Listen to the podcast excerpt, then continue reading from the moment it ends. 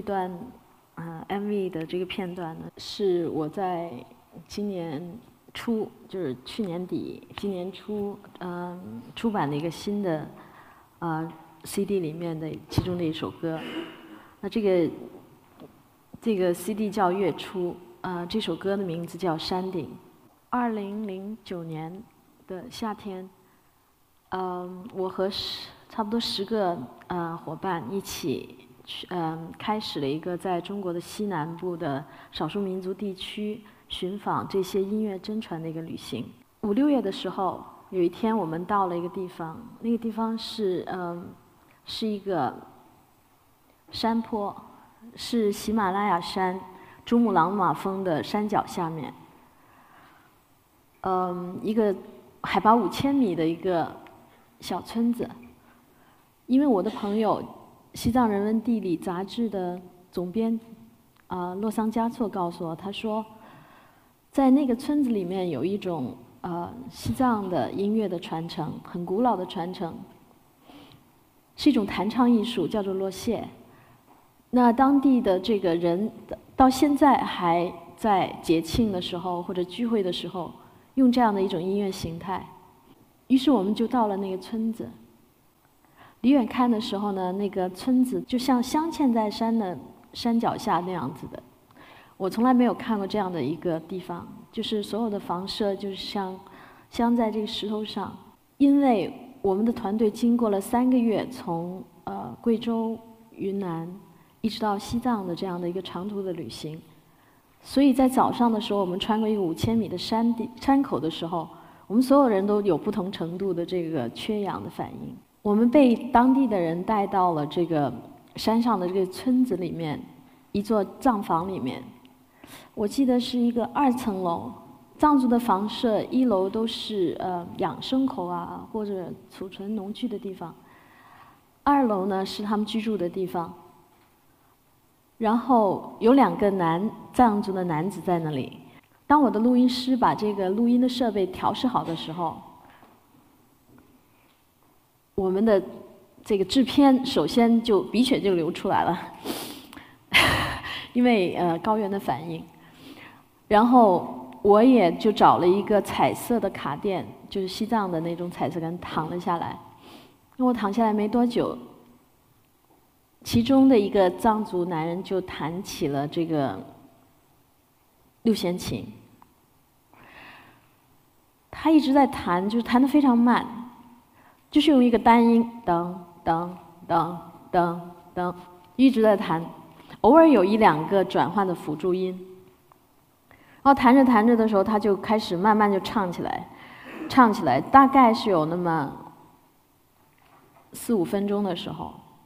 那个节奏越来越快，越来越快，他就开始跳，然后他跳的时候，整个楼板都开始震动起来，然后我们眼前有很多灰尘，因为在在这个楼板上，其实呃，但是那个瞬间就永远留下来了。就那个旅行之后，我觉得这个单音一直在我的脑海里面回响。那首歌的歌词其实是这样的：说，呃，那首叫《赞美雪山》，说雪山很壮美。永远都会这么壮美，草场很丰腴，永远都是都会这么丰腴。那首歌突然我觉得就非常感动我，就是藏人其实用一种很简单、很单纯的这种信仰和方式去跟自然相处。那这首歌回来的这个两三年之后，就我们用四个四年四年来完成了这个月初，我们就把这首歌曲。来根据这首歌重新来创作。那这首歌的原创者也是他的名字，就是我们采录的这位这个民间的艺人，他的名字叫顿珠。据说他是洛谢传承最精湛的一个传人。然后在二零一二年年底的时候，我们拿着就是刚刚制作好的母带出了录音室。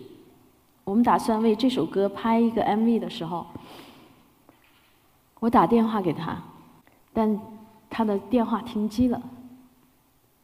于是我通过加措找他，加措说也没有办法打打打通电话，因为他的每一个电话都不通。后来我们专门派了人到定日县这个小村子去找他，我们才被告知，顿珠已经在一年前病逝了。我记得那个时刻，那一周，就整个制作团队的同事们都非常非常在一种很深深的哀伤中，因为实际上洛。顿珠是山顶这首歌的父亲。这首歌就是根据他的采样做的，而且他的采样从一开始到结束，整个贯穿整个录音。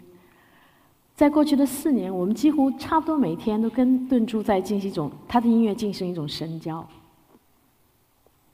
那个时候，就我们特别的感慨，就知道，其实我们身边拥有的这些最珍贵的传承，我们的这些文化和这些宝藏。也许有一天就不会存在了。这个故事其实非常非常，就让我非常非常记忆的深刻。后来，大家刚刚看到的 MV，其实是我们用了这个同一村子的一个多部集，就是他们的一个同乡，呃，上镜来演奏这个六弦琴。但是中间我们插播了很多，回放了很多当时，呃，在零九年在顿珠家里拍摄他的一些画面。那关于这个传承，我觉得第二个故事，其实我想讲的是专辑里面的另外一首歌，叫做《今生》。在同一年的这个夏天，我们到另外一个地方，叫做青浦，是西藏山南地区的青浦县。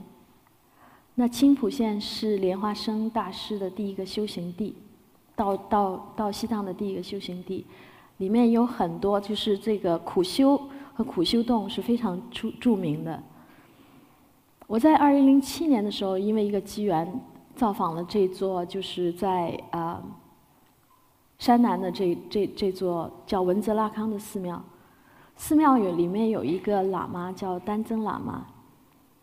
其实这个寺呢，就是里面有一个尼姑寺，尼姑寺里面有八十个尼姑。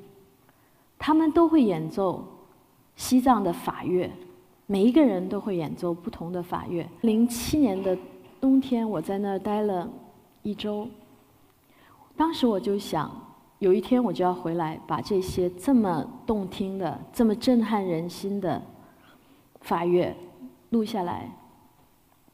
所以零九零九年，我就带着我的录制团队，爬上了这座就是啊青浦的青浦山的文泽拉康寺。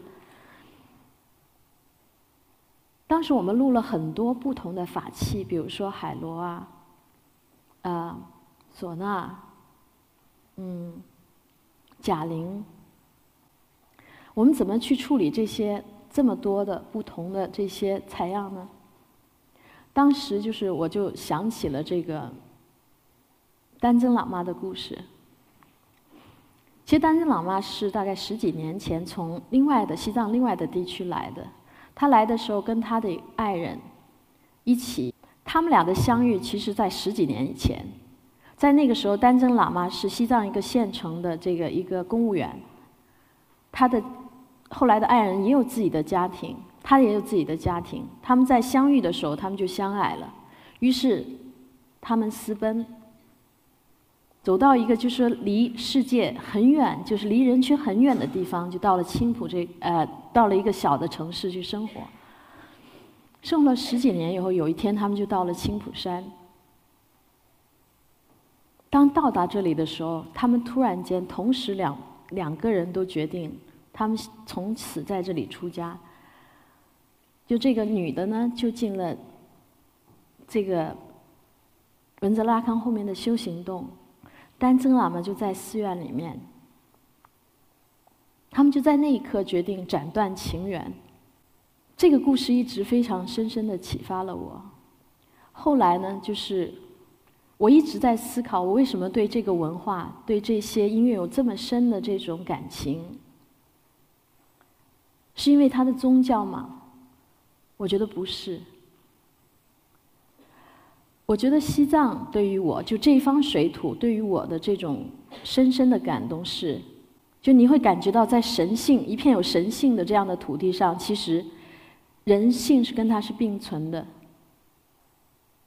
只有这样的地方才会产生六世达赖喇嘛这样的情歌诗人，只有这样的地方才会产生丹增喇嘛的故事。所以后来回来呢，就把就是当时在青浦山上采集到的这些所有的呃藏尼的演奏和法器，做了一首歌。这首歌叫做《今生》。《今生》里面有个女生，其实是我。呃，一直在这个反复的吟唱这个莲花生心咒。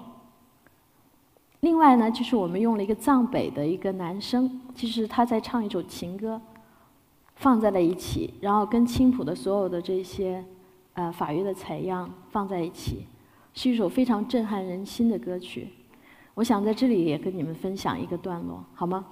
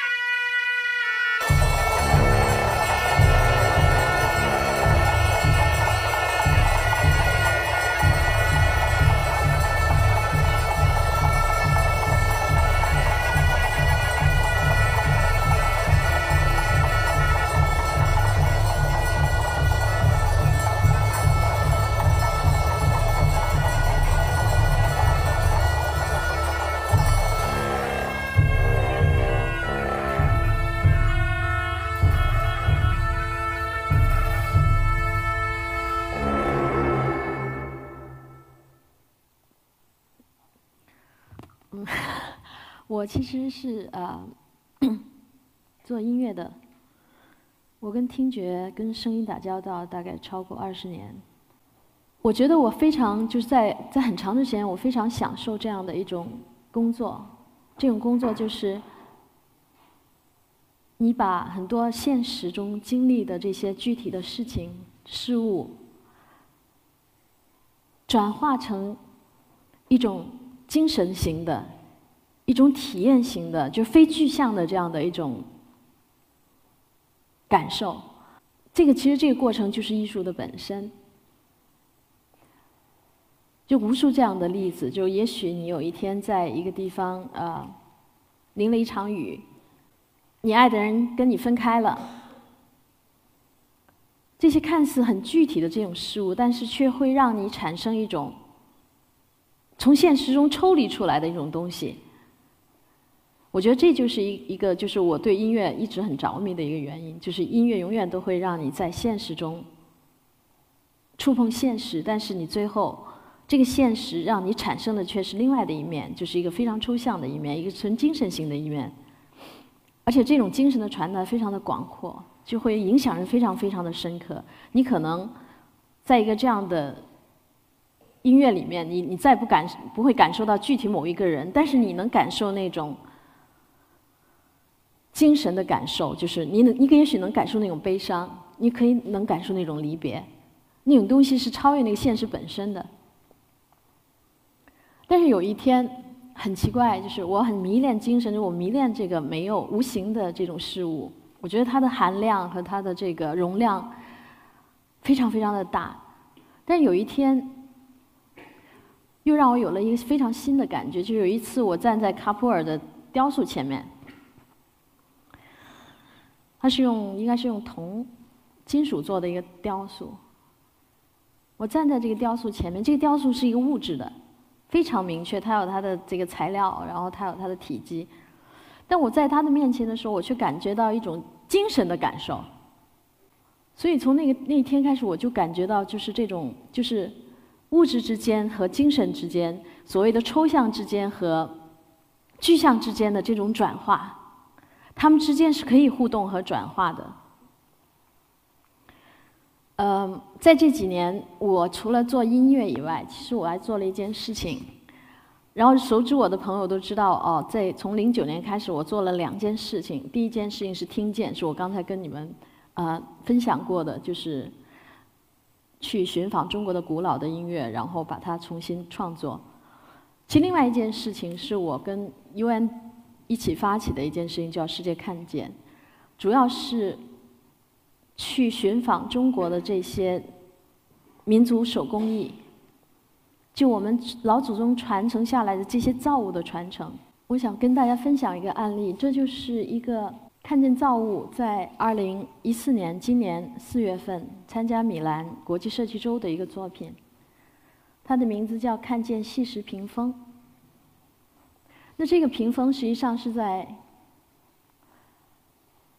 二零一三年的时候，我邀请了这个华人设计师卢志荣先生到中国的苏州去寻访苏州的丝绸的工艺。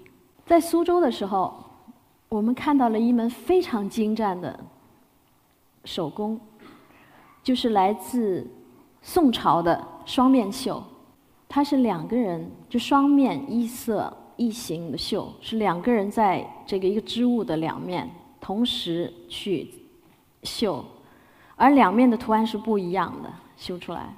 但是绣一小小块这样的绣片，其实要付出这个绣娘非常长时间的集中和努力。